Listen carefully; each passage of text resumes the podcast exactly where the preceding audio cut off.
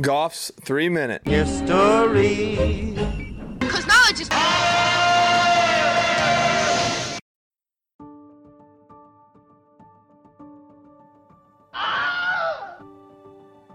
It's quite possibly the most famous sound effect in cinema history a blood curdling scream that seems to pop up in every other movie you've seen.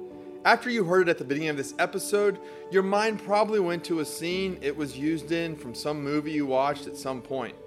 For me, that scream instantly takes me to one specific scene Jabba's sand barge at the Sarlacc pit on Tatooine in Star Wars Return of the Jedi, when a blind Han Solo whacks Boba Fett's jetpack, sending him flying and then tumbling into the Sarlacc pit to an almost certain death. Perhaps it stands out to me because I found it odd that the most menacing and feared bounty hunter in the galaxy would go out screaming, but that is where my mind goes to when I hear that scream the Wilhelm scream. The scream actually dates back to an earlier time in Hollywood and was first recorded to be used for the victim of an alligator attack being drugged underwater deep in the Everglades in 1951's Distant Drums, starring Gary Cooper.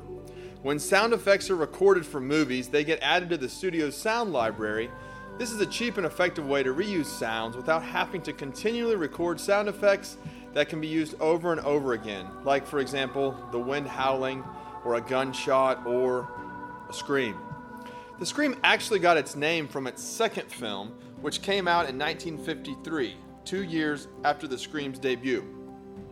The Charge at Feather River, where a private Wilhelm is shot in the leg with an arrow during an attack and lets out a scream.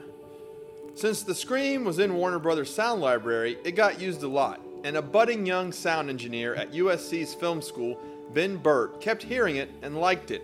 So when his buddy George Lucas called on him to do the sounds for a new film he was working on, Star Wars, Burtt decided to throw the scream in there as a little nod to the classics he had grown up watching.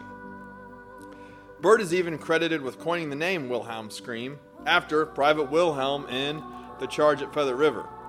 Well, Star Wars ended up being kind of a big deal, and that scream heard when Luke shoots a stormtrooper who falls to his death in the core of the Death Star got people's attention with its scream, gained new momentum. Burtt would go on to win two Academy Awards and a dozen nominations throughout the next few decades. He continued to work with Lucas and added the scream to some of 1980's biggest action movies, including the other Star Wars films as well as the Indiana Jones franchise. Since then, the scream has been pulled into films across many genres as an Easter egg for keen eared viewers to catch. While the scream is actually named after a character in an old film, whose voice are we actually hearing? Ben Burtt needed to know, and he did a ton of research on the subject. Since actors don't always record sound effects for their characters, he had to dig around and find the call sheet for distant drums and a list of names for people coming in to record extra dialogue.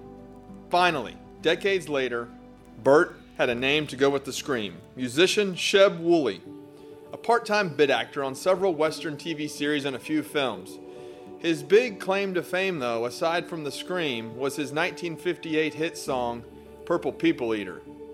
Today, though it's not known as the Wooley Scream, it's known and always will be the Wilhelm Scream. And it seems the scream gets new life every time it is used to show death. Class dismissed.